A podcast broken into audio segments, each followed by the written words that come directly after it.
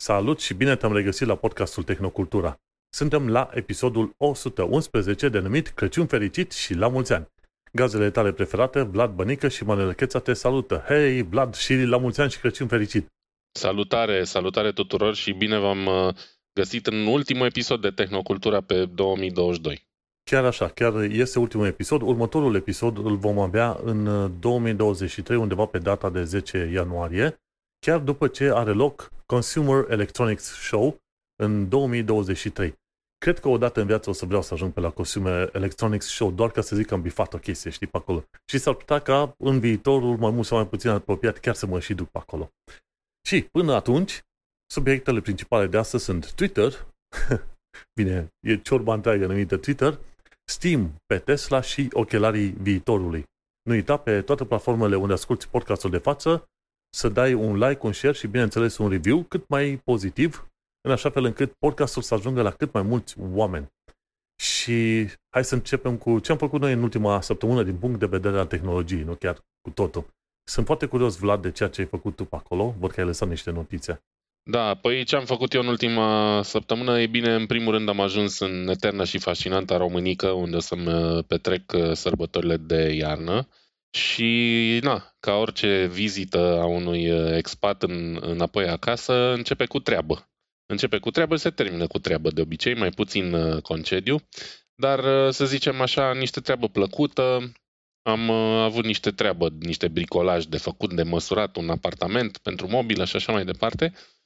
Și înainte să fac chestia asta, am stat eu un pic și m-am gândit, bă, parcă cu ruleta am o ruletă suficient de lungă, dar cu ruleta o să dureze mult și o să mă chinui și am stat să mă interesez de aparatele astea de măsură cu laser, telemetrele zice. Și căutând așa un pic, am făcut uh, foarte puțin research, probabil 5-10 minute, și am descoperit că mm, găsesc aici prin toate magazinele uh, unul de la Bosch, care se numește Zamo, în versiunea lui a treia, da, Bosch Zamo 3, um, telemetru laser. M-a costat vreo 260 de lei. Um, și l-am folosit și a fost excelent. Adică ce face telemetrul ăsta laser, de fapt? Spre deosebire de ruletă tradițională pe care, evident, trebuie să tragi de ea, trebuie să o ții drept, să măsori, să te uiți pe uh, uh, indicatorul, pe, da, indicațiile ruletei de măsură și așa mai departe, aparatul ăsta cu laser nu trebuie decât sprijinit de un perete, îndrepți fasciculul laser către peretele pe care vrei să-l măsori, evident, ideal îl ține mișcat ca să măsori distanța corectă și îți afișează foarte frumos pe ecran distanța până la punctul măsurat. Și asta înseamnă că atunci când ai de măsurat o cameră în lungime, lățime, înălțime, e instant. Toată treaba se, se petrece instant. Precizia lui e foarte bună la nivelul de, nu știu, 3 mm, ceva de genul, mult mai mult decât ai avea oricum nevoie. Și ce e fain la el e că știe să facă și suprafața. Din, are un singur buton, dar în fine, există acolo, uh, îți explică în uh, instrucțiuni cum faci să-ți măsoare suprafața. Ceea ce poate fi foarte util, de exemplu, dacă ai de vopsit un perete sau de pus tapet. Da? Și zici, bă, ce suprafață are peretele ăsta? Să nu cumpăr nici prea mult, nici prea puțin tapet. Pac, ai măsurat lățimea, ai măsurat lungimea sau, mă rog, înălțimea bă, peretelui, îți face suprafața pe loc și ai rezolvat. Știi exact cât material trebuie să cumperi. Asta e foarte mișto. Apoi, ce e fain la el e că e mic și finuț și no, ușor de folosit, nu e o sculă cât este, cât, cât este de mare așa ca dimensiuni? Probabil că are 10 cm în lungime și lățime vreo 3, cred. E, e gândit pentru acasă, deci nu e o chestie profesională sau super uh, din asta rugged, așa, știi? E o chestie care arată ca o, practic, o telecomandă cu un singur buton, știi? Ce mai e foarte mișto la el este că are și niște accesorii pe care le poți folosi. Are trei accesorii un accesoriu de ruletă, care evident exact asta face. Îl pui în, îl prinzi de aparatul ăsta și îți transformă în ruletă uh, telemetru. Pe ăla nu l-am luat că mi se pare un pic redundant, având în vedere că am deja ruletă, chiar nu e nevoie de așa ceva. Dar mai are două chestii mișto. Da. Mai are două chestii mișto, mai are un, um, o nivelă laser, adică ce face aia? Îți proiectează o linie laser ori orizontal, ori vertical, în funcție de cum îl pui, da? la o înălțime pe care o dorești. Să zicem că vrei să aliniezi, nu știu, trei tablouri unul, unul lângă altul sau să pui trei cuie, trei dibluri, da? unul lângă altul ca să pui un raft. Dar ca să fii sigur că îl pui orizontal, cu ajutorul nivelei ăleia, da, care are și poloboc în, în vârf, te asigur că ai făcut, uh, ai pus orizontalitatea corectă, îți afișează linia aia laser pe, pe perete, orizontal sau vertical, după cum am zis, în funcție de cum ai nevoie și astfel te asigur că pui lucrurile perfect orizontal sau vertical sau mai știu eu. De multe ori am avut problema asta, bă, trebuie să pun un raft, cum mă asigur că e orizontal? Și apucă-te și măsoară distanțe și înălțimi și pune un poloboc din ăla mare, anevoios, greu, nu știu ce. Cu asta e mult mai simplu de făcut. Și mai are încă un accesoriu pe care l-am cumpărat și pe ăla, că mi s-a părut mișto, are o rotiță din asta de măsură. Știi? Uh, aparatul recunoaște fiecare accesoriu. Și în momentul în care îl bagi, are trei contacte acolo, îl, îl bagi în vârf, știe că ai pus accesoriu cu rotiță și ce face rotița aia? Practic, cu rotița aia poți să măsori distanțe pe o suprafață neregulată, da? Să zicem că vrei să știi, nu știu, cât are un spătar de scaun, lungime, și mergi cu rotița așa pe spătarul scaunului, pac, pac, și îți măsoară lungimea. Nu știu, înțelegi tot felul de utilizări. Mi s-a părut foarte mișto. Evident, eu, e destul de scumpuț, 260 de lei plus 70 de lei fiecare din accesoriile astea. Eu le-am luat doar pe două dintre ele. Dar e genul de chestie pe care o cumperi odată și dacă ai grijă de ea, efectiv te ține toată viața, știi? Adică n-ai nevoie de altceva în viitor. De își merită ăsta, banii.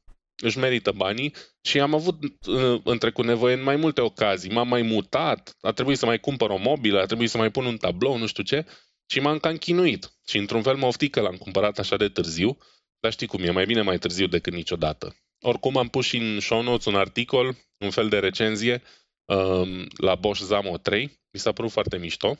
Și, na, l-am folosit cu plăcere și acum am apucat să măsur toate chestiile. Vreau să măsur toate chestiile.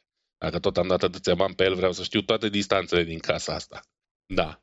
Și... Așa e cu fiecare jucărie nouă. Te joci cu ea până când exact. te plictisești. Exact. Și uh, altă chestie pe care am făcut-o, o să povestesc mai scurt, uh, m-am venit aici unde stau eu, tura asta când stau în România și um, evident am avut nevoie de internet și mi-am dat seama, bă, topică rețea, ce Dumnezeu se întâmplă. E, conexiune de la Digi, uh, au venit oamenii de la Digi, au instalat echipamentele, care echipamente constau din trei chestii. Un modul de cablu TV, un um, modem din ăsta pentru uh, fibra optică, care transformă din fibra optică în Ethernet, bla bla, și linie de telefon, și un router clasic. Toate trei firme chinezești, culmea diferite, da? și toate trei ghișce cu exact același tip de barrel plug, același tip de mufă de încărcare, identică, dar cu trei tensiuni de alimentare diferite. Și, bineînțeles, oamenii când au mai umblat pe aici, au mutat, au făcut una alta, n-au pus la loc fiecare uh, alimentator în aparatul potrivit pentru că n-au știut, pentru că ghișce, fiind vorba de niște chinezării, um, alimentatoarele nu sunt branduite cu, cu firma uh, echipamentului uh, respectiv. Da? E un router Tenda, de exemplu, pe niciunul dintre alimentatoarele nu scrie Tenda, nicăieri. Și a trebuit eu să-mi dau seama, uitându-mă pe ce tensiune de ieșire au alimentatoarele alea, respectiv pe etichetele echipamentelor, care unde se potrivește. Și astfel am reușit să rezolv problema de stabilitate a rețelei. Pentru că routerul ăsta wireless era alimentat la un, unul din alimentatoarele care îi oferea mai puțin curent decât avea el nevoie și atunci tot pica wireless-ul. Știi, nu era suficient de puternic semnalul, pur și simplu. El funcționa, dar cumva semnalul wireless nu era suficient de puternic. Și până nu le-am amețit pe acolo și n-am verificat, bă, care alimentator de unde e, n-am rezolvat problema. Deci o chestie în principiu, asta... Da. Știi, ca, ca o mică paranteză, în principiu, dacă un aparat electric, electronic nu primește suficientă tensiune, n-ar trebui să fie rău, numai că nu se va funcționa cum te aștepți tu, nu se strică sau ceva, numai că nu va funcționa cum trebuie. Da, în principiu nu se strică, dar uite, el funcționa, dar nu în parametrii uh, normali, știi? Și mi-a, mi-a luat ceva să înțeleg ce se întâmplă, fiindcă eu in, intram pe interfața rețelei, totul părea normal, nu erau setări în neregulă, nu știu, totul era standard, nicio problemă nu înțelegeam ce se întâmplă. Și la un moment dat le-am luat, am, că am vrut să rearanjez toate firele. Și scoțând mufele, mi-am dat seama, bă, astea sunt toate trei la fel. Și uitându-mă pe alimentatoare, am văzut, bă, de astea n-au toate trei. Unul de 9 volts, unul de 12 volts, unul de 5 volts. Deci, culmea, toate trei funcționează cu trei tensiuni de alimentare diferite. Ceea ce uneori poate să fie important, alteori poate nu, dar în cazul ăsta era, pentru că nu primea suficientă putere routerul, știi? Asta, no. asta chiar e un, un caz în ăsta mai neobișnuit, pe care da. probabil o să-l găsești prin forumuri, așa obscur, undeva într-un link îndepărtat. Măi, am, am ani de zile de, de troubleshooting la tot felul de probleme, care mai de care mai stupide și mai dubioase și am uh, cumva în fundul capului chestia asta de think outside the box, că s-ar putea să nu fie la ce te aștepți, știi? Și uite că am avut noroc și mi-a, mi-a picat fisa, că altfel nu știu la ce aș mai fi putut să mă uit. Eram pe punctul de a cumpăra alt router, știi? Pentru că, na, aveam nevoie de, să fie stabil și nu era. Și mi-a picat până la urmă fisa. Routerul ăla chiar că venea la un moment dat, vedeai tu că vine cu efectiv cu adaptoarele potrivite și atunci probabil vedeai că merge totul bine și ziceai totuși, îl trimiteai către RDS înapoi și ziceai, bă, routerul vostru este cat, când de fapt nu era. Da, e, routerul lor oricum e vechi și o porcărie, a fost gratis, să-ți dai seama, n-a, n-a costat niciun bani, de-aia nu e nici cel mai de top router. Dar în fine, momentan e rezolvată problema, conexiunea e stabilă, sunt mulțumit. Cam, cam asta a fost mica mea aventură de săptămâna asta. Și mica mea aventură de care o să vorbesc acum, ultima aventură, să zicem, pe anul ăsta, urmă fi și alte, dar vom discuta la anul. Am uh, terminat de jucat jocul ăsta Call of Duty Modern Warfare 2.0. Frate, cred că o să mai pună vreo șapte cuvinte într-un viitor apropiat. Este rebootul, uh, reboot, pardon, nu e rebootul în limba română, reboot are restartarea seriei, știi? Că e, e interesant, cumva au revenit la rădăcinile lor. Jocul ca joc, atunci când funcționează, e super mișto. Ai acțiune, ai chestiunea asta, close, close contact, toate cele, imediat deschizi o ușă și să te bați cu dușmanii pe acolo ce vrei tu. Are niște twisturi în, uh, să zicem, în poveste pe acolo, chiar are twisturi interesante. N-am să spun de, despre ele pentru că o să stric dacă dau spoilere. Și în principiu a fost un joc foarte fain. O să-l rejoc, nu foarte curând, dar când o avea chef. Este un joc, într-adevăr, care chiar merită atenția, acțiune, ce vrei tu. Cam 10 ore și ceva mi-a luat să-l joc. Au fost anumite misiuni pe care a trebuit să le refac chiar și de nu, nu întregile misiuni, ci anumite secvențe. A trebuit să le refac chiar și de 10 ori, ca să zicem așa. Și în timp te înveți. În timp te înveți și este chiar foarte interesant. Într-adevăr, Call of Duty Modern Warfare 2.0 este ceea ce vrea să fie Call of Duty. Și asta e partea foarte bună și, într-adevăr, mă întreb dacă merită toți banii ăștia în principiu nu. Și acum intru în partea cealaltă, știi? Asta e un mini-review, ca să zic așa. În primul și în primul rând, nu prea merită. De ce? Pentru că are foarte multe chestiuni legate de co-op, multiplayer, ce vrei tu pe acolo. Ai putea zice că partea de campanie a primit, cine știe, poate 30-40% din atenția totală. În principiu, mie mi-ar fi plăcut ca jocurile să aibă părți în astea. Băi, hai să selectăm, că oricum e downloadable, nu mai e ca atunci când cumpărai CD-uri, știi? Ce vrei? Vrei numai campanie? Bun, pentru campanie plătești 30 de lire. Vrei campanie și multiplayer, plătești X bani. Și atâta. Dar, uh, din păcate, am plătit și eu cât aproape 60 de lire. Foarte scump, ca să zicem așa. De ce? Ca să trebuiască să trec prin tone de meniuri ca să ajung și eu la partea de campanie. Chestia ce m-a mai enervat la jocul ăsta este faptul că odată ce intri în joc, trebuie să treci de, de o serie de meniuri care sunt în principiu legate de multiplayer, te duci la games și pe vrei campaign, când ajungi la campanie, la, la fel trebuie să treci printr-o serie de opțiuni din alea și după aia te duci la partea de campanie și dai resume ca să continui jocul. Și când zici așa, ok, mersi fain că ai ales resume, trebuie să restartăm jocul ca să te băgăm în campanie. De fiecare dată. Vrei să joci jocul și să continui campania, trebuie să treci prin două seturi de meniuri, ajungi la campanie, dai resume, îți închide jocul și pe aia repornește. Aștepți până când reintră în uh, misiunile respective, știi? Și e o experiență foarte, foarte tâmpită, ca să zic așa. Te-ai fi așteptat să gândească ceva mai mult oamenii ăștia. Asta e una dintre probleme. O altă problemă este că trebuie să facă shader optimization din când în când. Și asta înseamnă că trebuie să aștepți în uh, meniul ăla principal până când a terminat acele shader optimization. Câteodată ia un minut, alte ori ia câte două minute, trei minute. Dar aproape de fiecare dată când se intră un joc, ar trebui să aștept să mă uit, uite, 5%, 10%, 45-70% până urca și făcea acele shader optimization. Foarte, foarte enervant așa în, în toată chestia asta. Pentru că ce se întâmplă? Puneți jocul, treci de câteva meniuri aproape să înce- încep jocul normal, dar nu, ai, nu dai încă click pe continuarea jocului, pentru că trebuie să aștept shader optimization să termine. După ce a terminat ăla, dai click, restartează jocul, intri și după aceea te bagă misiune. Când te bagă misiune, te aruncă direct în misiune. Știi, în mod normal, spun, ar trebui să fie un ecran, cum e la multe alte jocuri, în care zice, ok, jocul este încărcat, click aici ca să intri direct în misiune. Nu, te aruncă direct în misiune. Și sunt anumite secțiuni mai, mai dinamice în care te aruncă direct în secțiunea dinamică, înțelegi? Deci, ideea este că ai checkpoint-uri și de obicei la, te salvează la checkpoint-urile potrivite. Din fericire. Înțelegi? Când te aruncă direct așa din fericire. Și e, cum îi zice, e destul de frustrant și când face chestia asta, te arunce direct în, în misiune pe acolo. Și o altă chestie ce s-a mai întâmplat de vreo câteva ori, ok, n-am avut chef să aștept uh, după acele shader optimization, când am intrat în joc, era totul geometrie din aia, ai putea zice, pixelată. Și vedeam prin, uh, prin pereți, prin univers, prin ce vrei tu pe acolo. o, o, oricum, vedeam la un moment dat după, după ziduri ce se întâmpla și nu puteam să merg mai departe, pentru că aveam, dădeam de ziduri alea invizibile.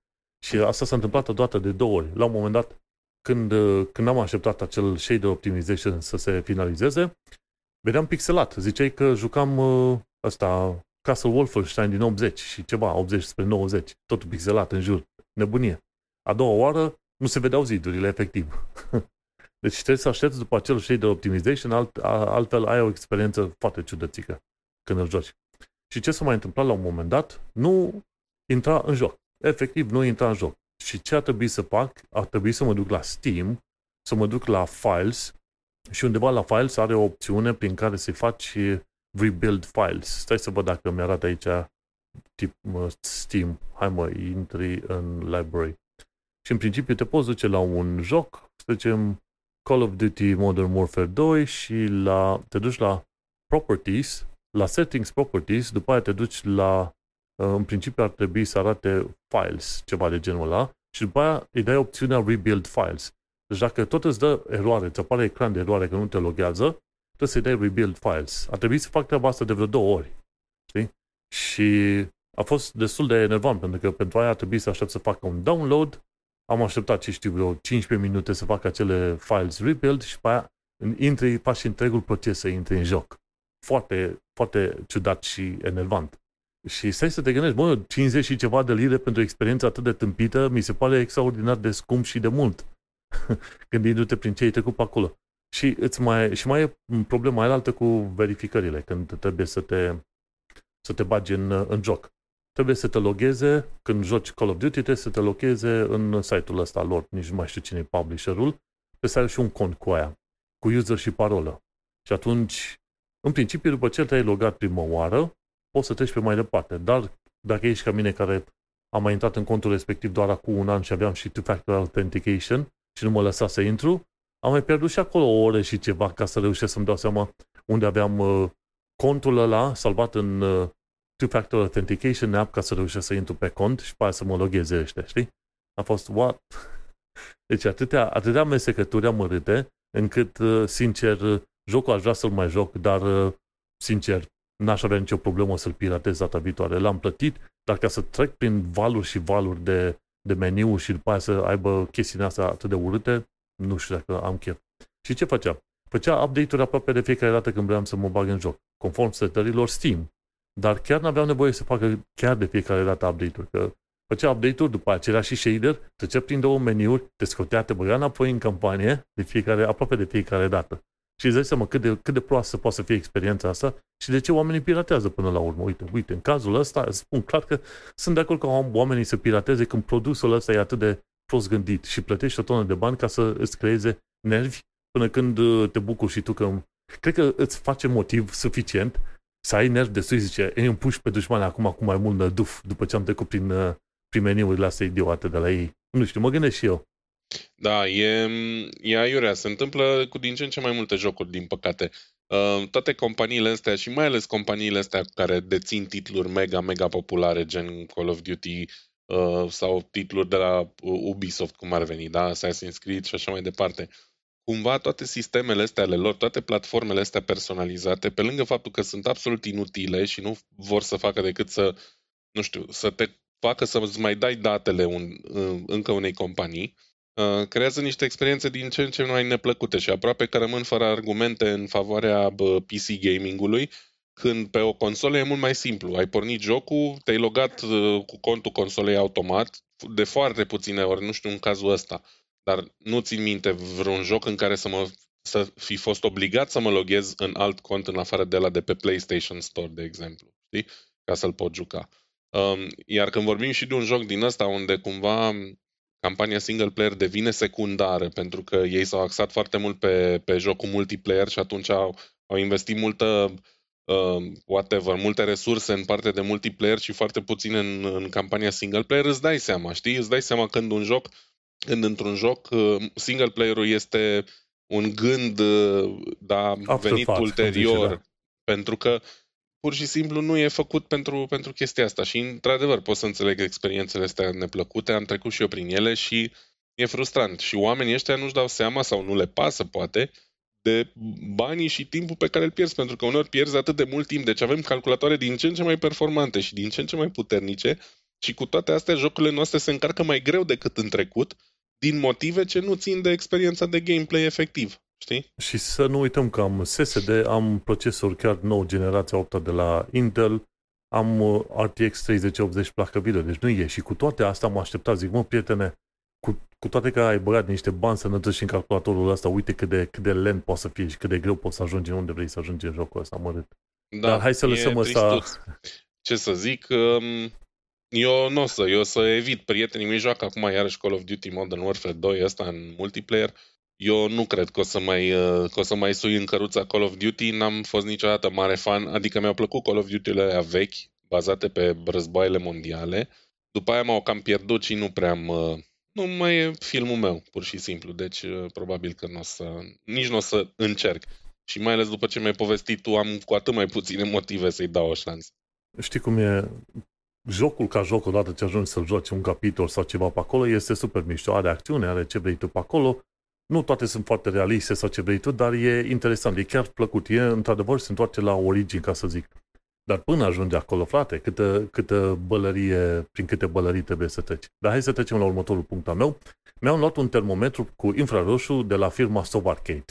De ce? Pentru că eram foarte interesați aici, noi în blocul ăsta, în zgârienul ăsta în care locuim în uh, Canary Wharf în Londra, avem încălzire prin pardoseală și prin podea, pardon. Și totuși nu ne se părea că încălzește cum trebuie. De ce? Pentru că avem geamurile astea enorme. Pe, lată, pe zona în care ar trebui să fie geam, tot peretele este geam și îți mai foarte rece din partea aia. Și mi-a luat un asemenea termometru să, să calculez niște chestii. În mod normal, credeam eu că podeaua va fi de o anumită temperatură, iar, să zicem, acoperișul, partea de sus a camerei, ar fi de o temperatură ceva mai înaltă, știi? Deci mai, mai rece jos și mai cald sus. Ideea este că e chiar invers. Când am mă, măsurat cu termometrul ăsta, uite la aici îl vezi și tu, ți-l arăt și ție, foarte interesant, are și un ecran aici. Când am măsurat cu aparatul ăsta, de la Sobercade, de termometru infraroșu, e efectiv, are o bucată de laser, are un, are un laser micuț ca să-ți arate care e direcția în care verifici temperatura și are un senzor pe infraroșii. Și așa calculează asta temperatura la diferență de cam 2 grade. Au zis, nu este bun, nu e bine să folosești în momentul ăsta să vezi temperatura oamenilor. Oamenii sunt foarte sensibili la diferențe de 1-2 grade. Deci pentru asta trebuie să folosești termometru din asta medical, de diagnostic. Dar pentru chestiuni de casă, ăsta a fost foarte simpatic. Și experimentul meu a fost poc, ia, când s-a păs, uite, auzi când face. Zic doar atâta. Am apăsat sus, m-am uitat jos, m-am uitat la temperatură, 22,8 grade. Când m-am uitat în tavan, 21,8 grade. Deci total invers față de cum credeam eu, pentru că avem încălzirea jos în podea. Și atunci am început să ne jucăm.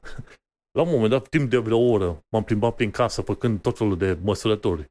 La, la masa mea, la masa partenerei, la televizor, la ce vrei, la televizor, la monitor, la ce vrei tu pe acolo. După ce am lăsat eu pistolul ăsta jos, a venit partenera mea. L-a luat el la rând. Prin toată casa. Toată ziua auzeai numai chestiile astea. peste tot prin casă, știi? Și în, într-adevăr, la, la geam, chiar la geam, erau vreo 13 grade. Chiar în, când era în Londra, acum vreo minus 4 grade pe afară, ceea ce e foarte rar. Erau 13 grade la geam și la un metru, doi încoace în casă, deja erau vreo 17 grade și înspre ușă aveam deja aproape 25 de grade pe acolo. Și deja ne-am, ne-am dat seama de gradientul ăsta de temperatură prin apartament, să știm unde e mai cald, unde e mai rece, pe partea mea de pat, unde eu sunt înspre geam, erau 17 grade, pe partea partenerii de parte era vreo 19 grade. Uite, doar așa, o distanță foarte mică, știi? Dar ne-a listat și cine vrea să își verifice temperatura prin casă și eventual să trimite și reclamații la proprietar când stau ei în chirie pe undeva, uh, de ce nu? Merge să-și ia un aparat din ăsta care n-a costat extraordinar de mult. Cred că vreo 20 de lire, dacă stau să mă gândesc. Cât am dat? 16 lire am dat eu. Am luat la reducere. Și îl iei și te distrezi cu aparatul ăsta și între timp mai vezi și temperaturile. Am văzut și afară cum erau temperaturile. Am scos uh, pistolul ăsta de temperatură afară și erau într-adevăr minus 4 grade prin jur. Așa că e bun. Dacă vrei confirmare de temperatură în casă și prin alte locuri, îți iei un pistolaj de asta, că are cu două baterii chiar, care chiar mâner. Și da, chiar mă gândeam la un moment dat să iau și eu un aparat de măsură cu laser. Eu am cu termometru, o să-mi iau și asta cu, cu laser, ca să am uh, meniul complet. Și cam atât am făcut în ultima săptămână. Am terminat cu jocul ăla și am uh, luat temperatura casei din toate unghiurile posibile. Măi, foarte bine. E bine să știi um, temperaturile din casă. Um, tocmai, mai, sau mai ales acum în perioada asta în care voi ați experimentat temperaturi deosebit de reci și dacă în casă n-ai un uh, nivel de confort termic adecvat sau ți se pare că ceva e în regulă, e bine să, să fii la curent cu chestia asta. Exact. Um, uh-huh. Bun. Păi atunci hai să începem, zic eu, cu subiectele principale de azi. O să încep eu. Uh, Mai ales e... că tu ai hot takes și toată lumea da, cred că a, a nebunit puțin așa. Eu sunt cu hot takes și ajungem iarăși la un subiect pe care nu mi-aș fi dorit neapărat să-l tratez, dar devine din ce în ce mai, mai greu de evitat. Și vorbim iarăși despre toată nebunia cu, cu Twitter. Um, eu am scris acolo că Twitter a, a luat o razna, dar cred că știm cu toții la cine ne referim de fapt. Um, zilele trecute, iarăși, a fost mare, mare tamtam pe Twitter și despre Twitter, pentru că Twitter, sau nu Twitter, mai bine zis, uh, uh, Elon Musk, Dumnezeul tehnologiei, autodeclarat, sau mă rog, cum îl crede lumea, um, a luat decizia să nu mai permite, să nu mai permită utilizatorilor să-și promoveze prezența pe alte platforme sociale. Adică dacă tu, Manu Cheța, ai un cont de Instagram mișto și vrei să dai un tweet cu contul tău de Instagram, nu vei mai putea face asta. Pentru că așa a decis uh, Elon Musk, știi? El altfel uh, un mare democrat, un om pro, uh, libertate de exprimare și așa mai departe, mai puțin dacă vorbim de persoana proprie sau de concurență. Evident, au fost incluse în lista asta Facebook, Instagram, Mastodon, Truth Social, platforma lui, lui Donald Trump, Dumnezeu știe cine o fi și pe acolo, Tribel, Nostr, Nostr ăsta am impresia că um, e platforma lui Tim Sweeney sau cum îl cheamă pe tipul care a fost înainte președinte la, la Twitter. Um, în fine, majoritatea platformelor sociale concurente pur și simplu um, era, riscai să fii banat dacă, dacă postai. Um, Jack Dorsey, scuze, nu Tim Sweeney. Um, dacă postai da, la, la aia mă uitam eu pe Google acum, da, Jack Dorsey, tot îi, îi fasem numele omului. Da. Da. E, evident, bineînțeles că a fost un mare, mare circ. Oameni extrem de nemulțumiți pentru că riscau chestia asta. Existau extrem de mulți oameni care își promovau alte platforme prin Twitter, da? Că, practic, asta e una din chestiile pe care le face Twitter. Da? Mă rog. Um, până la urmă, a, evident, foarte mulți oameni și-au închis conturile de Twitter, au zis că nu se mai poate așa ceva. Până la urmă, bineînțeles că a revenit la decizie Nenea Musc și uh, și-a cerut și scuze și a zis că nu o să mai facă, că o să fie cu minte și că um, schimbări din astea majore de politică a Twitter um, vor fi de acum supuse la votul majorității. După cum am spus, el este un mare, mare democrat. Apoi a mai făcut un poll. Um, într-o zi, săptămâna trecută, s-a trezit el um, supărat pe niște jurnaliști care l-au doxat, um, expunându-i uh, poziția avionului privat, nu știu ce, o chestie de genul ăsta. Și a blocat. Da, e informație, da, informație publică, să, să ținem da. cont de faptul ăsta exact. că e exact. informație publică. O informație uh, practic publică. Dar el s-a simțit lezat, că e bună libertatea de exprimare, mai puțin când e vorba de persoana dumnealui. Și ce a făcut măre? A blocat toți jurnaliștii de pe lista lui neagră de pe Twitter.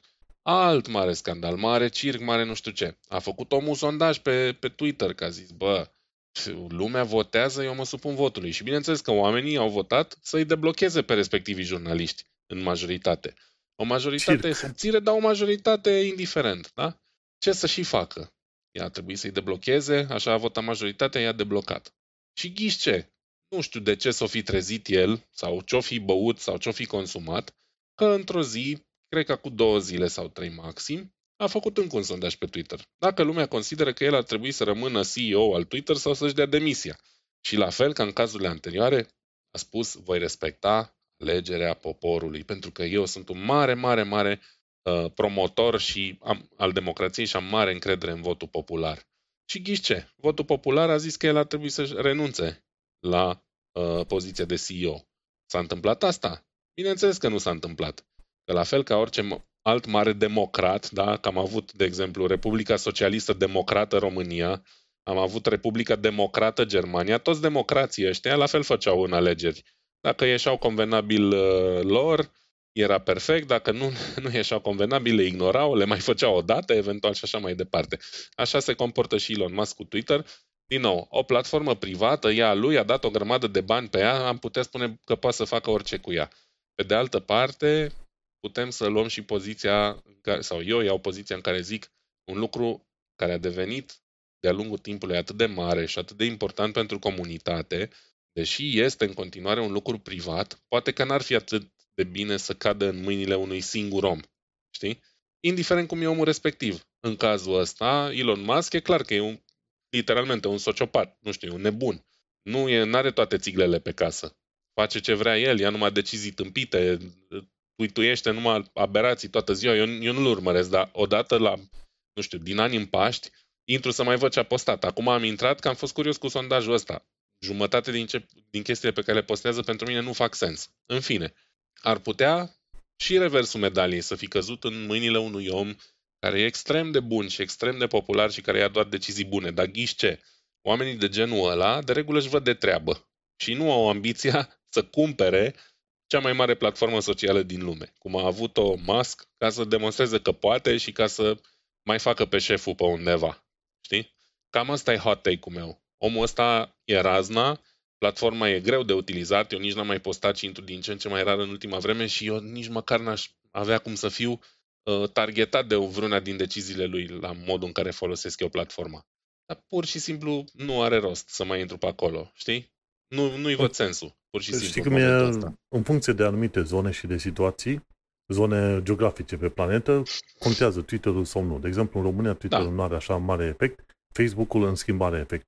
Aici, în zona mea, ce am descoperit este că pe UK Twitter-ul are efect și chiar destul de mare în fel de piață din asta publică. După aia, pe locul 2 este Facebook, dar pe partea de Facebook Groups, pe grupuri.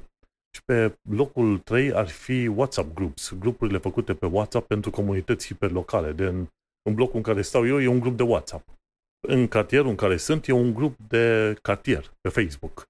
Și atunci pe tot UK este Twitter-ul și în felul ăsta să vezi că cel puțin pe UK se folosesc uh, astea trei rețele în contexte puțin diferite, știi, în funcție de cât de mhm. local ești. Și Twitter este până una alta, chiar dacă este firmă privată, Twitter are un efect uh, chiar foarte mare asupra ceea ce înseamnă discurs online, ce vrei tu pe acolo. Știi că unii oameni au spus, măi, unde este libertatea de exprimare când uh, Elon Musk uh, taie anumite tweet-uri, închide anumite conturi? Ideea este că, în modul cel mai strict, libertatea de exprimare este legată de cenzura făcută de către stat, nu neapărat de o firmă privată. Firma privată are voie să facă a, aproape orice vrea pe site-urile respective, nu, nu să încalce legile locale, în principiu, cam așa este. Deci, poate să interzică anumite cuvinte sau chestii de alea. Și din punctul ăsta de vedere, cumva, hai să zicem că Twitter, a, Twitter ca firmă are voie să blocheze tot felul de oameni pe tot felul de motive în astea, care mai de care puerile. Dar adevărul e că Twitter are influență foarte mare în societate și atunci merge dincolo de chestia de a fi o firmă privată. Uite, Amazonul e firmă privată, dar pentru că are poziție de monopol pe anumite direcții, îți dai seama că statele intervin și zic, ok, nu îți dăm voie să te extinzi sau să faci absolut tot ce vrei tu, trebuie să respecti anumite reguli pe acolo. Și la fel și cu Twitter. Efectiv, în mediul social media, ce e? E Facebook și Twitter, în principiu, dacă să te uiți. Celelalte rețele sunt ceva mai mici, undeva mai la coada clasamentului. Și atunci îți dai seama că asemenea rețele destul de mari sunt foarte mulți oameni la un loc și mai devreme sau mai târziu, dacă firma privată nu vrea să stabilească niște reguli, intervin și statele.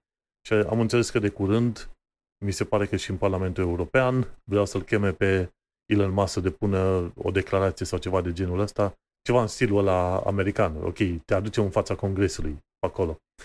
Și cred că mai devreme sau mai târziu, chiar dacă a dat bani pe firma asta, Elon Musk va trebui să se calmeze pentru că intervin uh, guvernele și oricât e de bogat Elon Musk, Elon Musk nu se poate pune cu Uniunea Europeană sau cu SUA, guvernul SUA. Deci, oricum o dai, nu poate să facă treaba asta, e pui mic pe lângă asta două entități. Și așa că mai devreme sau mai târziu se vor calma treburile astea. Normal că e, să nervii de inițial pe acolo, pe care îi vezi. Și am făcut ca tine. Am ignorat o bună parte și eu folosesc în continuare Twitter-ul în principiu să văd cele mai noi știri pe o anumită zonă, pentru că se dau tweet foarte rapid, și îl folosesc pe post de notes. De acolo mi-au show notes. Trimit linkurile pe Twitter și după aia, înainte de episod, strâng linkurile și le pun în show notes aici. Dar, da, într-adevăr, Twitter uh, și-a cam pierdut mințile și, nu știu, la un moment dat probabil va trebui să se calmeze cât de cât sau să se închidă și să mergem și noi pe alte rețele, nu? Că era vremea să ne ducem noi pe alte rețele mai încolo. și cam atât, uh, cam atât e și mai mini hot take-ul meu, ca să zic așa. Bun, hai să mergem mai departe. Da. Intru la SciShow News. SciShow este un canal de YouTube foarte, foarte mișto pe care îl urmăresc de mulți ani, să zicem 10 ani de zile, ceva de genul ăsta. Și SciShow News e un canal de unde afli, într-adevăr, știri din ultima, să zicem, săptămână, din domeniul științei, în principiu. Și știința e explicată cât de cât simplu pe acolo. E Hank Green, e John Green, ăștia doi frați pe acolo au făcut rețeaua asta cu SciShow. Și am și o cană de, luată de la SciShow, avea undeva pe lateral pe aici scria SciShow News, dar cum au trecut atât de mulți ani de zile de când am cana, s-a dus tot scrisul și tot designul de pe cană și am doar cu verde în interior, negru în afară și cu cana asta beau cafea. Tocmai ce am băut cafea, da? De fapt, motivul pentru care am arătat cana e că vreau cafea. Și tipii ăștia de la SciShow News au uh, prezentat o știre foarte interesantă, ci că în viitor vom avea ochelari care se dezabulesc singuri. Și eu, cum sunt purtător de ochelari, am probleme chiar foarte mari când este vorba să trec de la un mediu cald la un mediu rece sau uh, viceversa. Și se pare că s-a, s-a inventat deocamdată, e în mediul academic, da? e cercetare, încă nu e în mod practic uh, ieșită pe benzile, uh, să zicem, fabricilor. O suprafață de 10 nanometri grosime cu un strat de aur între alte două straturi de nanofibre de dioxid de titan. Și toată chestia asta e nano, 10 nanometri, transparentă și dacă pui suprafața respectivă pe ochelari, ce se întâmplă? Poate absorbi, să zicem, radiația infraroșie. Și atunci, teoretic, ar trebui să se încălzească acea zonă ceva mai bine, în așa fel încât să nu se poată depune, să zicem, aburii pe ochelari. Și o asemenea suprafață se poate folosi și la blocuri, mașini și în multe alte locuri. Acum va trebui să mai trăim și să așteptăm următoarea invenție pe care aș vrea să o văd este niște ochelari care se curăță efectiv singur la, la propriu. Și când pui degetul pe ochelar, rămâne amprenta pe acolo. Și pe aia trebuie și... să ai tot felul de cârpe prin jur să strâng. Și când, și când nu pui degetul pe ochelari, cumva se întâmplă chestia asta. Și eu mai port ochelari, dar eu n-am nevoie de ei zi de zi, doar de protecție la monitor. Și cumva, oricum, i-aș ține, tot se pătează. De-aia și urăsc din suflet.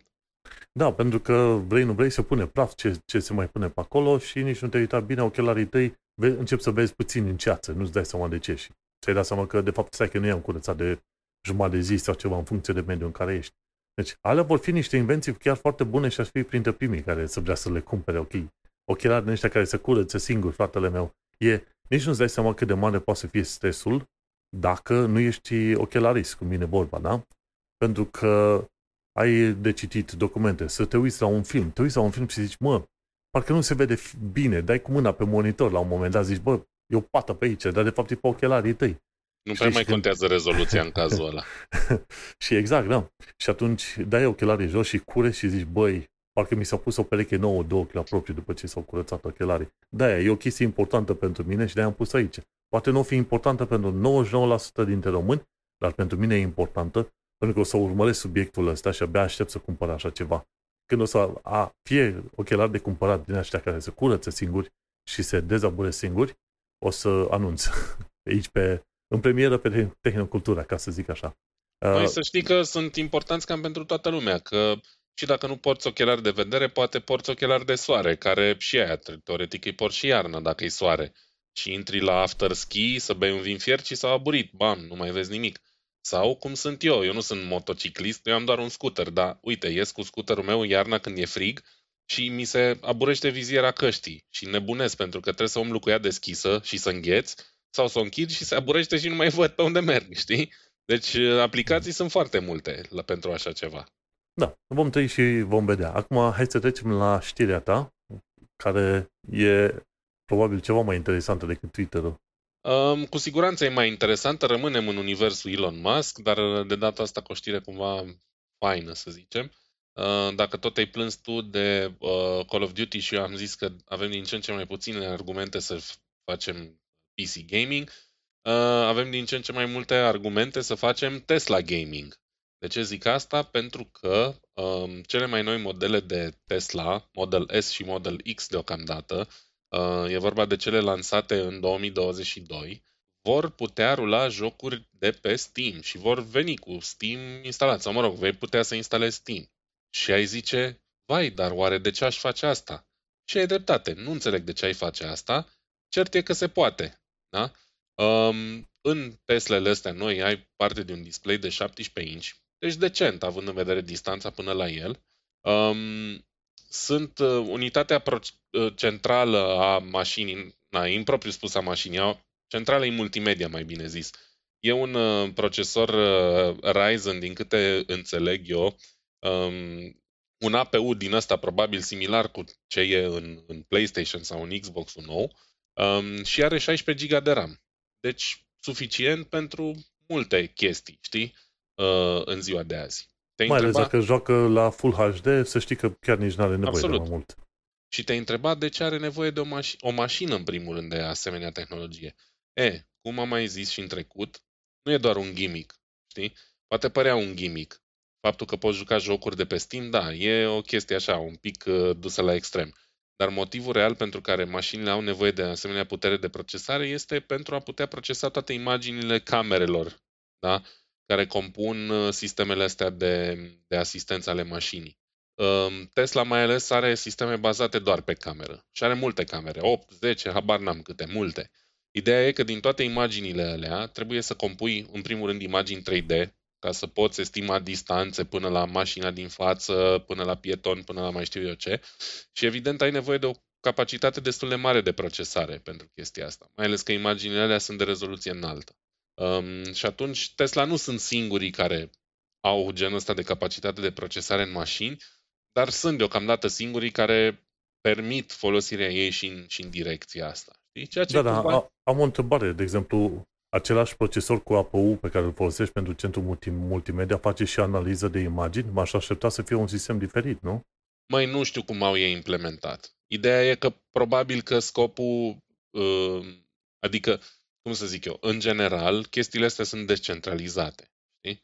Ai o unitate de procesare destul de mare care se ocupă de partea asta de camere și de senzori de, da, de mediul înconjurător, să zic așa, care e cam cea mai puternică chestie pe parte de grafică din mașină. Deci mă gândesc că la aia e folosit aici. Da? De exemplu, platforma pe care, pe care am lucrat eu când lucram pentru Porsche avea 5 computere puternice, pe lângă alte mult mai mărunte, știi?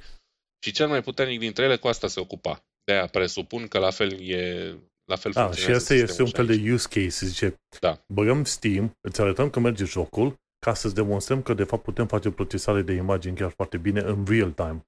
Da, sau uite, ca să te folosești uh, 100% de procesorul pe care ai dat bani când ai cumpărat Tesla, poți să te și joci când ești parcat. Sau sperăm când ești parcat. Da, asta e următoarea mea întrebare. Ok, când ai voie să te joci pe jocul respectiv? Păi tocmai asta e chestia. Teoretic, mașinile pot, pot avea niște sisteme care să nu-ți permită să faci chestia asta în mișcare. Dar, din câte am înțeles, Tesla a mai băgat în, um, în trecut niște joculețe din astea mai mărunte în, uh, în unitatea lor multimedia, care iarăși teoretic puteau fi jucate doar când ești parcat, dar bineînțeles că lumea le-a hăcuit și le-a făcut să fie posibil să te joci invers, știi? Ceea ce evident nu e ideal, știi? Um, hm iarăși, sistemele astea nu sunt infailibile. Dacă cineva își pune mintea, le poate bruia sau le poate face în așa fel încât să facă bypass la chestia asta. Fiindcă da, sunt programate cum... de oameni și atunci oamenii sunt cei care pot să le desfacă. Cu cât faci un sistem mai complex, cu atât a deschis mai multe uși prin care să fie atacat. Da. E, ideea e că e interesant și planul ar fi ca toate jocurile care pot fi rulate pe Steam Deck, care e uh, uh, consola portabilă de gaming a celor de la Steam, să poată fi uh, rulate foarte bine și pe, pe, pe Tesla, care evident e ceva mai puternică, dar în momentul în care jocurile astea au fost verificate pe Steam Deck, poți fi destul de sigur că or să meargă și pe, și pe unitatea asta. Știi? E vorba de peste 6.000 de jocuri, uh, unele dintre ele chiar foarte noi. De exemplu, Forza Horizon ar fi unul dintre ele pe care l-am tot văzut testat pe Steam Deck și multe, multe altele. Evident, te-ai întrebat cum te joci, da? cu volan și cu pedale. Forza Horizon probabil că l-ai putea juca și cu volan și cu pedale, dar dacă vorbim de shootere sau altfel de jocuri, poți conecta un controller Bluetooth. Da? Uh, are Bluetooth, orice mașină are Bluetooth deja și automat poți conecta și un controller standard și poți să te joci cu el ce vrei tu, Shovel Knight sau mai știu eu ce, uh, Assassin's Creed sau ce mai fi disponibil. Oricum, foarte interesant că am ajuns în punctul ăsta, oarecum exagerat și nenecesar din punctul meu de vedere, dar totuși o demonstrație mișto de, de forță și de tehnologie la, la sfârșitul zilei. Nu știu cum e Tesla, dar întrebarea mea ar fi decât să bage Steam pe Tesla, nu mai bine lucrau mai bine la un heads-up display? Mi se pare că Mercedes are ceva cu proiector pe, pe partea interioară a parbizului, să-ți arate distanță, navigare, ce vrei tu pe acolo. Nu mai bine Cred implementau are, chestii de genul?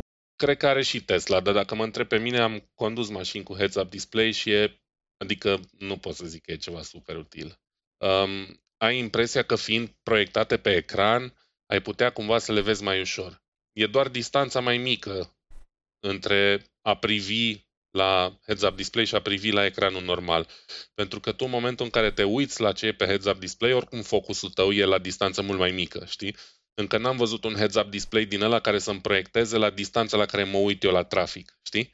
Deci tu oricum trebuie să schimbi focusul și să te uiți un pic în jos ca să vezi și pe heads-up display. Doar că mai puțin decât dacă te uita pe ecranul mașinii. Nu mi se pare wow, nu mi se pare life-changing. Am testat mașini cu multe funcții noi și dintre toate ăsta cu heads-up display mi se pare cel mai meh. Da? Nu m-a impresionat. Um, Bun de gen... știut. Da, generația asta cea mai nouă de mașini și de la Mercedes și de la Porsche și de la BMW și ce vrei tu, uh, au nivelul următor, au heads-up display cu realitate augmentată. Ce înseamnă asta? Înseamnă că tu mergi cu mașina până New York sau prin Londra sau prin Râșnov și GPS-ul mașinii îți arată pe unde se iei curba, dreapta sau stânga, gen îți arată săgeata fix spre strada spre care ar trebui tu să te duci. Deci nu-ți mai arată o hartă și trebuie să înțelegi tu că e prima la dreapta sau a doua la dreapta. Nu. Îți arată pe heads-up display, vezi strada și vezi săgeata direct la dreapta. E oarecum mai interesant, dar asta ar însemna să folosești GPS-ul mașinii, ceea ce multă lume nu prea face, că în general folosești Apple CarPlay sau Android Auto sau ce ai și folosești Google Maps sau Waze. Deci oarecum o funcție, iarăși, semi-inutilă, utilă doar dacă ești hotărât să folosești GPS-ul mașinii și o funcție care, de care nu știu cât de multă lume are nevoie. E din, din lista de... E literalmente pentru mine cu 1% mai util decât să poți să joci jocuri Steam pe, pe mașină. Înțelegi? Ei, e un 1% pe care am să le iau. Asta e punctul meu de vedere. Evident că alți oameni ar putea să mă contrazică, dar no, din experiența mea nu e ceva ce aș folosi sau de care chiar aș avea nevoie vreodată. Bun, știu. Hai să mergem mai departe la următoarea mea chestie de la Tom's Hardware. Este vorba de conceptul de laptop numit Luna de la Dell. Și ăștia de la Dell au făcut un concept de laptop în care să nu ai niciun fel de șurub. Să-l poți demonta și remonta foarte ușor. Undeva în zona de power button e un butonaș pe care trebuie să-l apeși, e, mai, e puțin mai greu să-l apeși, dar îl apeși și după aia încep să se desfacă piese. Și după aia, bucată cu bucată, poți să le, le desfaci piesele prin click, de clicuri de clicuri din alea. Și conceptul ăsta este foarte interesant, dar este concept, da? Să nu uităm. Și mai toate piesele se pot desface de la tastatură la până ajungi la ventilator, harduri, harduri, SSD-uri, ce vrei tu pe acolo, știi? Și e un, e un sistem foarte interesant acum. Nu știu dacă ai reușit să te uiți la articol și la filmulețe. Laptopul este foarte subțire. Nu vezi niciun fel de punct în care să fie folosite șuruburile alea. Și ci că poate să fie și montat și demontat de către roboți pe acolo. Și e interesant așa, gândindu-te că e un alt uh, tip de laptop în asta modular, să zicem cum e framework-ul care îți permite să bați, să schimbi piese relativ ușor. Adevărul este că la miniaturizarea la care s-a ajuns în zilele noastre și la faptul că nu mai ai acele piese urâte, enervante, gen hard discurile din vremurile vechi și CD-romurile din vremurile vechi, acum ar trebui să fie mult mai ușor, într-adevăr, să desfaci un laptop.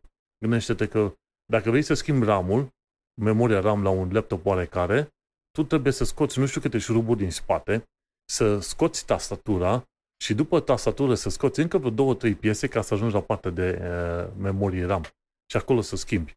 Și dacă te-a pus boala să pui RAM, memorie RAM greșită, după ce ai remontat totul, o să-ți iau o altă jumătate de oră să demontezi totul și să mergi mai departe, să le prinzi la un loc pe toate, știi? Și am înțeles că din uh, tot ce e în conceptul ăsta Luna, singurele chestii care mai sunt încă pe bandă sunt, uh, sunt benzile care duc la monitor, la display-ul de la laptop. Știi că, în mod normal, și tastaturile au o bandă micuță de date care să unească tastatura cu placa de bază. Iar uh, se pare că la placa asta, la tastatura asta de la conceptul Luna, are contacti metalici și atât. Și îți dai seama, ar fi mult mai ușor de curățat și dacă e construit în așa fel, chiar dacă scapi apă sau cafea sau ce vrei tu, mult mai ușor să-l demontezi, să-l cureți, poate chiar să și speli la un moment dat, înțelegi? Și asta m-a fascinat enorm când am văzut că tipii ăștia de la Dell și că Dell au făcut și un laptop foarte mișto și lăudat de XPS, XPS, cred că 13, ceva de genul ăsta, foarte lăudat de oameni. Da, gama lor XPS e aia mai, mai high-end, aia mai bine făcută, să zicem așa. Da, și toată lumea laudă chestia asta și aici chiar e o animație asta, un GIF care îți arată cum, cum se desfac piesele bucată cu bucată, le tragi puțin de aici, puțin de acolo și pe aia poți să schimbi pe ceva nou. E absolut incredibil și nu e imposibil de făcut. Ei, au fă, ei cred că au făcut conceptul ăsta să, te, să vadă dacă se trezește interesul oamenilor și în mod sigur e interesant. Uite, e GIF-ul la care merge tot timpul în articol și îți arată. Împingi cu un, uh, cu un șurub ceva, cu o șurubelniță, un butonaș, în zona power button, se desface prima bandă de sus, după aia împingi tastatura și pe aia fiecare parte, inclusiv placa de bază pe acolo. Și are după aia bateriile pe lateral. Foarte, foarte mișto un asemenea concept și n-ar fi rău ca tipii aia de la Framework să-l implementeze. La Framework am înțeles că e ceva mai multă muncă, ai ceva, totuși niște șuruburi care trebuie băgate și scoase. Da, um, conceptul este într-adevăr foarte mișto. Um, nu pot să nu mă gândesc, evident, în stilul meu caracteristic, că primul avantaj e pentru Dell, care va economisi bani uh, pe șuruburi. Și nu-s puțin, adică poate părea ridicol, dar nu e puțin. Um, toată tehnologia de adagăurile respective, de filetare, șuruburile pe urmă numărul lor, în fine, și așa mai departe, toate chestiile astea costă bani. Um, evident, orice e toolless e mai mișto decât ceva pentru care ai nevoie de scule specializate, absolut indiferent de ce domeniu vorbim. Um, problema e, am văzut chestia asta discutată la, uh, la WAN Show, dacă nu mă înșel, și au ridicat uh, Linus și cu Luke un punct de vedere foarte bun, și anume chestia asta poate fi un avantaj și pentru utilizatori sau poate fi un avantaj doar pentru Dell, inclusiv prin faptul că piesele de schimb puse la dispoziție pot fi proprietary. Da?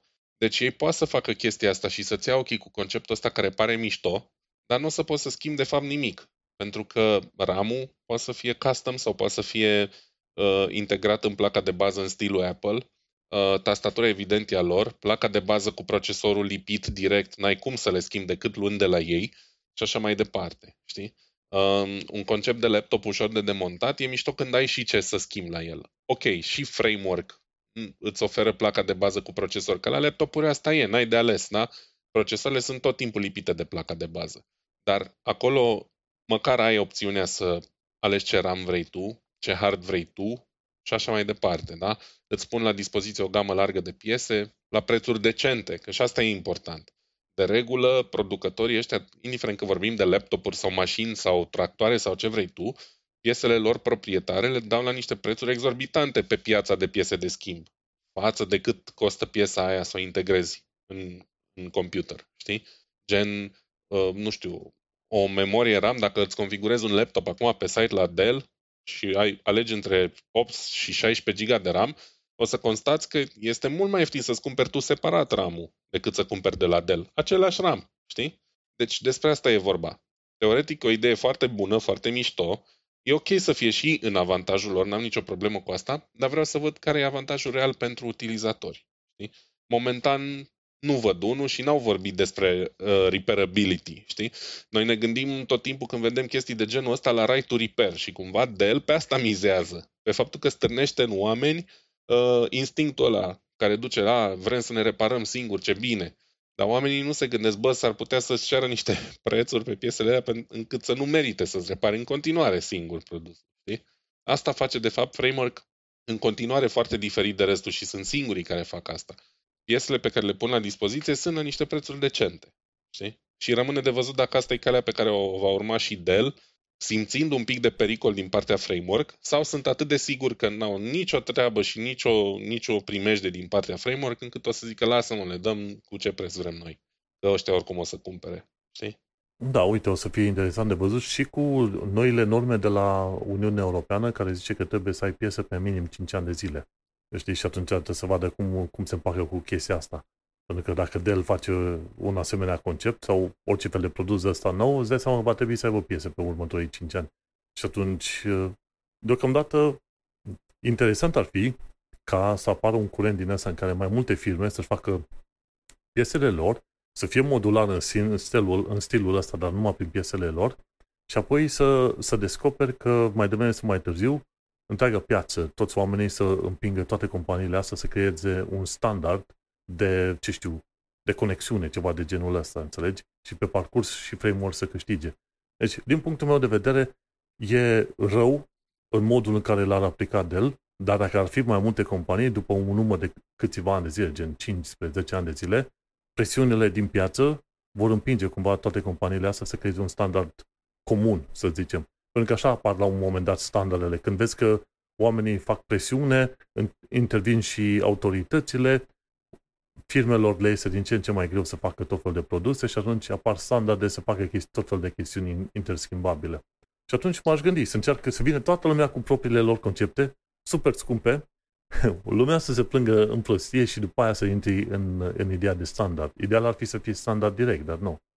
Da, până și standardele pe care le-am avut azi au, au început așa, dar trebuie să ne gândim există Apple care face pe standarde, da? de exemplu Mac-ul meu de pe care am onoarea să vorbesc acum, uh, un foarte simpatic uh, uh, MacBook Air cu procesorul M1, are totul lipit pe placa de bază, da? Deci nu numai memoria, nu numai procesorul, ca până, până acum, cum aveau toate laptopurile, dar și memoria RAM și chiar și memoria de stocare de 512 GB. Eu nu pot să schimb absolut nimic în laptopul ăsta. Da? Maxim pot să schimb ecranul dacă, Doamne ferește, o crăpa. Dar în rest nimic totul e lipit și atunci ai zero opțiuni. Dacă și Dell ar merge pe calea asta, mă încălzește absolut deloc faptul că pot să bag un cui și să desfac laptopul fără să mai deșurubez chestii. Știi? Um, din potrivă, o lovitură de grație ar da o Intel și AMD dacă ar propune niște procesoare cu soclu pentru laptopuri. Adică de mâine toate procesoarele de laptop sunt socketable la fel ca alea pentru PC. Nu se mai lipesc.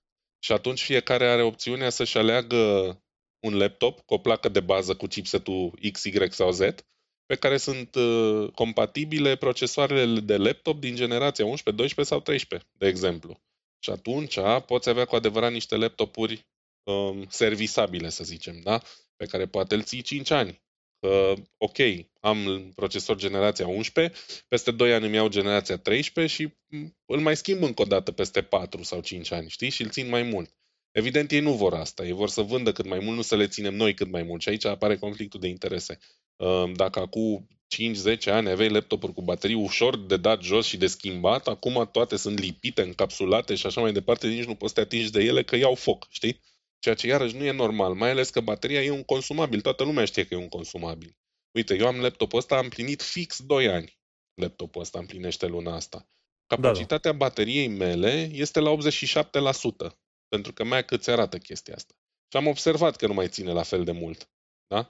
În condițiile în care 99% din timp laptopul meu e băgat în priză și îl folosesc foarte rar pe baterie și tot s-a deteriorat relativ mult în 2 ani. Înțelegi? Când o să ajungă la 60% și nu o să mai fie bună de nimic, ce fac cu el? Că eu nu pot să o schimb. Știi? În fine, mai avem mult până să ajungem într-un loc în care laptopurile vor fi cu adevărat servisabile de către noi, două lucruri mi-ar plăcea. Dacă în telefon am înțeles că bateria e lipită și e sudată și e naiba să o ia, că vezi, doamne, toate telefoanele mai nou trebuie să fie rezistente la apă, că toți suntem scafandri. Ok, are sens. Dar la laptop, care e justificarea? Acolo nu mai are sens pentru mine. Cam asta am avut. Bun, așa. Vom vedea. Sunt curios să văd dacă descoperim alte firme, alți oameni cu concepte din astea care mai de care interesante. Mi-ar plăcea să văd framework cum vine cu propriul lor concept. Uite, ce-am, am regândit varianta lui Dell, știi, un fel de chestie de marketing, înțelegi? Hai să vă arătăm vouă ăsta de la Dell cum putem face noi treaba mai bine și mai utilă. Dar asta este o idee. Mie mi-a plăcut, pe viitor ar, ar trebui să avem tot felul de dispozitive de orice natură care să poată fi dezasamblate și re, reasamblate cât se poate de repede și să ai nevoie de șuruburi doar în obiecte în care efectiv le desfaci foarte, foarte rar, adică odată la câțiva ani de zile sau ce vrei tu de a, acolo. Au și alea un rost șuruburile, dar nu pentru absolut orice. Și atât. Bun, hai că nu mai bat apa în pio cu conceptul ăsta Luna de la Dell, să trecem la știri pe scurt. Și aici avem vreo câteva știri foarte, foarte scurte. De la Instant Gaming, știi, e site-ul ăla de unde mai cumpăr eu jocuri, instant-gaming.com au un giveaway de Crăciun acum. Și dacă vrei, te poți spune să dai un share și să dai un follow pe Twitter, să te bage în uh, acea tragere aleatorie pentru acest giveaway. M-am băiat și eu. nu mi-ajunge cam deja. Calculatorul lor este aproape mai, mai prost decât al meu dar, uh, totuși, nu, nu, mă, nu mă deranjează să iau ceva gratuit. Îți dai seama, cadou de Crăciun. Mă durează patru zile, deci e un giveaway, intră și vezi și tu dacă câștigi sau nu. Uh, când mai am ocazia, mă mai bag la concursul ăsta de giveaway pentru calculatoare, plăci video, ce vrei tu pe acolo. Nu câștigi niciodată, dar știi cum e, nu poți să câștigi dacă nu participi. Cine e interesat, în show notes găsește linkul că, către Instant Gaming Giveaway. Minute Earth de acolo am aflat că de ce un război nuclear este pierdut de toți. Și că problemele cele mai mari n-ar fi neapărat distrugerea imediată pe care o face asupra unui oraș sau asupra unei zone și radiațiile de după și ce vrei tu pe acolo, ci problema ar fi că dacă sunt folosite suficient de multe bombe atomice într-un atac din asta nuclear, se generează o iarnă nucleară, știi? Norii acop- riscă să acopere toată planeta și după aia mai devreme să mai târziu plantele mor și intri într-un scenariu apocaliptic gen Metro. Ai jucat jocurile astea, uh, shooterele yes, Metro? of course. Ei, sunt geniale, efectiv de adept. Ei, uh, scenariile alea nu sunt imposibile. Într-adevăr, e mai, e mai imposibil să vezi animalele alea uh, foarte ciudățele care mai apar în metro, dar în principiu, în principiu, dacă stai să te uiți bine, ideea generală acolo ar fi. Deci dacă se folosesc suficient de multe bombe atomice. Din ceea ce am zis, ce a zis în filmulețul am înțeles că e vorba să să se folosească probabil câteva sute de bombe atomice, poate chiar câteva mii și ajungi la efectul ăla acumulat. Dar îți dai seama, aia, ăla ar fi un fel de, mai devreme sau mai târziu, ar fi un fel de extinction level event care probabil ar omorâ aproape 99% din populație și din animale. Și atunci ar fi foarte grav. Și gândește-te că noi de, de zeci de ani de zile, ca o, ca o umanitate, avem posibilitatea în care să distrugem chestiile astea, deci incredibil. Dar, nu, să, știi cum e? Să terminăm, să terminăm anul într-o notă pozitivă, nu?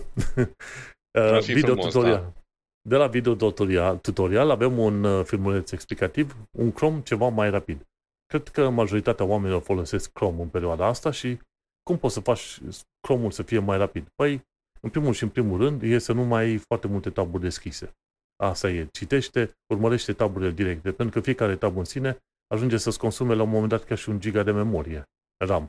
Iar tu dacă ai numai 4 sau, nu bine, dacă ai 4 giga de memorie RAM, o să fie foarte, foarte greu de lucrat pe el.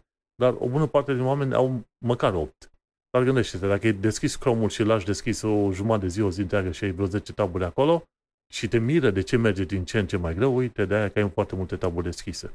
Și cea mai recomandat acolo zice la un moment dat să ștergi cookies. Eu nu recomand să ștergi cookies, pentru că cookie-urile alea salvează ID-ul de sesiune când ești logat în tot felul de website-uri.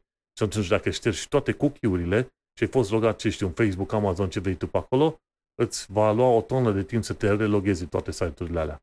Atunci nu, nu șterge cookies. Șterge alte chestii, dar nu cookies. În principiu, cel mai bun lucru pe care îl poți face să ți se, să, zicem, să ai un Chrome ceva mai rapid, este să dezactivezi și chiar să ștergi și să îndepărtezi extensiile pe care nu le mai folosești. fiecare extensie în parte care funcționează are un proces nou de Chrome în, uh, în fundal. Ai taburile obișnuite, după aia fiecare extensie în parte. Mai deschide un proces nou în Chrome acolo, că te uiți, când te uiți în Task Manager în Windows, vezi la un moment dat că Chrome are 11 instanțe de ceva deschise pe acolo. O să vezi o parte dintre ele sunt taburile și o altă parte sunt extensiile, care și alea pot să consume chiar mult și din procesare, și din procesor, și din memorie RAM. Și atunci, dacă n-ai nevoie de extensiile respective, dă-le, dă-le uh, disabled, de- dezactivează-le și și șterge-le cu totul. Și cu asta, basta, îți faci un cadou, un Chrome ceva mai rapid. Și adevărul că cei mai mulți oameni foarte rar au nevoie de, de extensii. Și eu folosesc doar una singură. E Ghostery. Aia care chilărește tot felul de reclame. Și recomandarea mea de Crăciun este ca oamenii să-și instaleze Ghostery și atunci poate să vadă și pe YouTube filme fără reclamă, se bagă pe tot felul de site-uri fără reclame. Atunci gata, s-au calmat. Bun, uite, astea au fost uh, știrile noastre pe scurt. În principiu, o să ne mai găsească, o să mai audă oamenii de noi undeva pe data de 10 ianuarie, după ce a avut loc Consumer Electronics Show în SUA, între cât? Cât e? Între 3 și 5 ianuarie, ceva de genul ăsta. Chiar în prima săptămână din, uh, din an. Habar n-am. Cumva, Atunci. cumva oamenii ei au gândit-o bine, știi? Fiind, uh, toată lumea fiind letargică după Crăciun și după Revelion, au zis, mă, hai să începem să anul puternic și facem uh, convenția asta de Electronics Show. Și atunci ce mă aștept eu să văd la Consumer Electronics Show sunt, uh, ce știu, anunțuri legate de, ce știu, procesoare plăci video, ce vrei tu, care vor fi prezentate de-a lungul anului și chestii mai, uh, mai academ, academice, ceva de genul ăsta, monitoare noi, multimedia, chestii astea mai interesante, care poate sau poate că vor fi sau nu vor fi lansate în decursul anului. Un fel, CES este un fel de preview al anului, ca să zicem așa. Nu știu ce te-ai așteptat tu la, de la CES 2023. Nu știu la ce să mă aștept. Știu că mm, CES-urile din, nu mai știu, în pandemie știu că unul, unul cel puțin a fost anulat. Uh, Pe urmă s-a întârziat cu multe lansări din cauza uh, tot felul de crize de piese și așa mai departe. Nu știu la ce să mă aștept. Știu un singur lucru mi-aș dori cu adevărat. Să aud că Sony lansează un PlayStation Lite la un preț decent. Atâta mi-aș dori. Aia mi-ar plăcea mie. Uh, nu cred că o să se întâmple pentru că pentru PlayStation-ul 5 normal deja au crescut prețul uh, chiar recent, deci slabe șanse ca anul ăsta să anunțe unul mai ieftin. Poate la anul, cine știe. Cert e că la prețul actual nu prea mă văd în banii pe el. E mult. Um, în Germania în continuare e greu de găsit. Aici l-am găsit la peste 4.000 de lei și în niciun caz nu o să dau atâția bani pe el. Deci asta mi-ar plăcea mie, în rest, Doamne ajută, ce-o fi, o fi, vedem. Sunt convins că o să fie și chestii interesante. Nu știu sigur dacă vor face și ceva anunțuri legate de gaming, de, de jocurile în sine. N-am, n-am fost foarte atent ultima trecută, ultima trecută, data trecută, pardon, dar aș fi foarte curios de Starfield, dacă vin cu filmulețe noi și cu prezentări noi pe acolo. Dar cred că nu ar fi neapărat CS locul cel mai potrivit pentru Starfield, jocul ăla nou, știi, de la tipii ăștia, care a făcut Skyrim-ul și astea. Da, Bethesda. Da, nu știu, n-am idee. Vom vedea. Mm-hmm. Ok, bun. Și cu ocazia asta am încheiat ultimul episod pe anul ăsta și, să, și vezi, are 111 episoade, deci am încheiat chiar foarte fain, 1-1-1, deci e un număr magic, ca să zicem așa. Ca final Noi de an... suntem magici, Manu. Așa, dacă zicem noi. ca, ca ultima chestie pe anul ăsta, Shameless Plugs din partea ta, Vlad. Uh, vă invit să ascultați un uh, foarte frumos vinil cu colinde pe canalul de YouTube Digit Analog, proaspăt lansat azi. Să intrăm în uh, febra, sărmagia sau ce vreți voi a sărbătorilor. Uh, se pare fără, ia, fără zăpadă, cel puțin aici la Brașov și anul ăsta, din păcate. În rest, sărbători fericite, un an nou mai bun uh, și nu uitați să faceți un cadou sau o donație sau ceva și unor oameni care au poate mai multă nevoie de ele, unor oameni nevoiași, unor copii amărâți, găsiți o grămadă de cauze căutând pe internet și de organizații care strâng bani în perioada asta și nu numai, recomandarea mea e să nu faceți numai acum. Uh, și cam atât, ce să zic. Și ție, Manu, un an nou fericit și să ne auzim cu bine în ianuarie. Chiar foarte bine. Uite că acum mai sunt câteva zile până la Crăciun. Noi facem înregistrarea pe 20, da, 20 decembrie, într-o zi de marți. În cazul meu, lumea mă poate găsi pe manelcheța.com, unde am podcastul Un Român în Londra, cel mai lung podcast din diaspora, efectiv, e făcut în 2016 uh, și rulează și funcționează inclusiv în momentul de față. Am ajuns la episodul 240 cu un român în Londra. 240, da? Și este unul dintre cele mai longevive podcasturi, ca să zic chiar și din făcute de români, nu neapărat din România, dar făcute de, de, de români în genere. Asta ca să mă lau cel puțin înainte de Crăciun. Și cam uh, atât. Ce dor, ce doresc și eu ție? Vlad, la mulți ani, Crăciun fericit. Noi să ne mai auzim cu bine în anul viitor. Și cam atât. La mulți ani. Pa, pa! Numai bine. Ciao!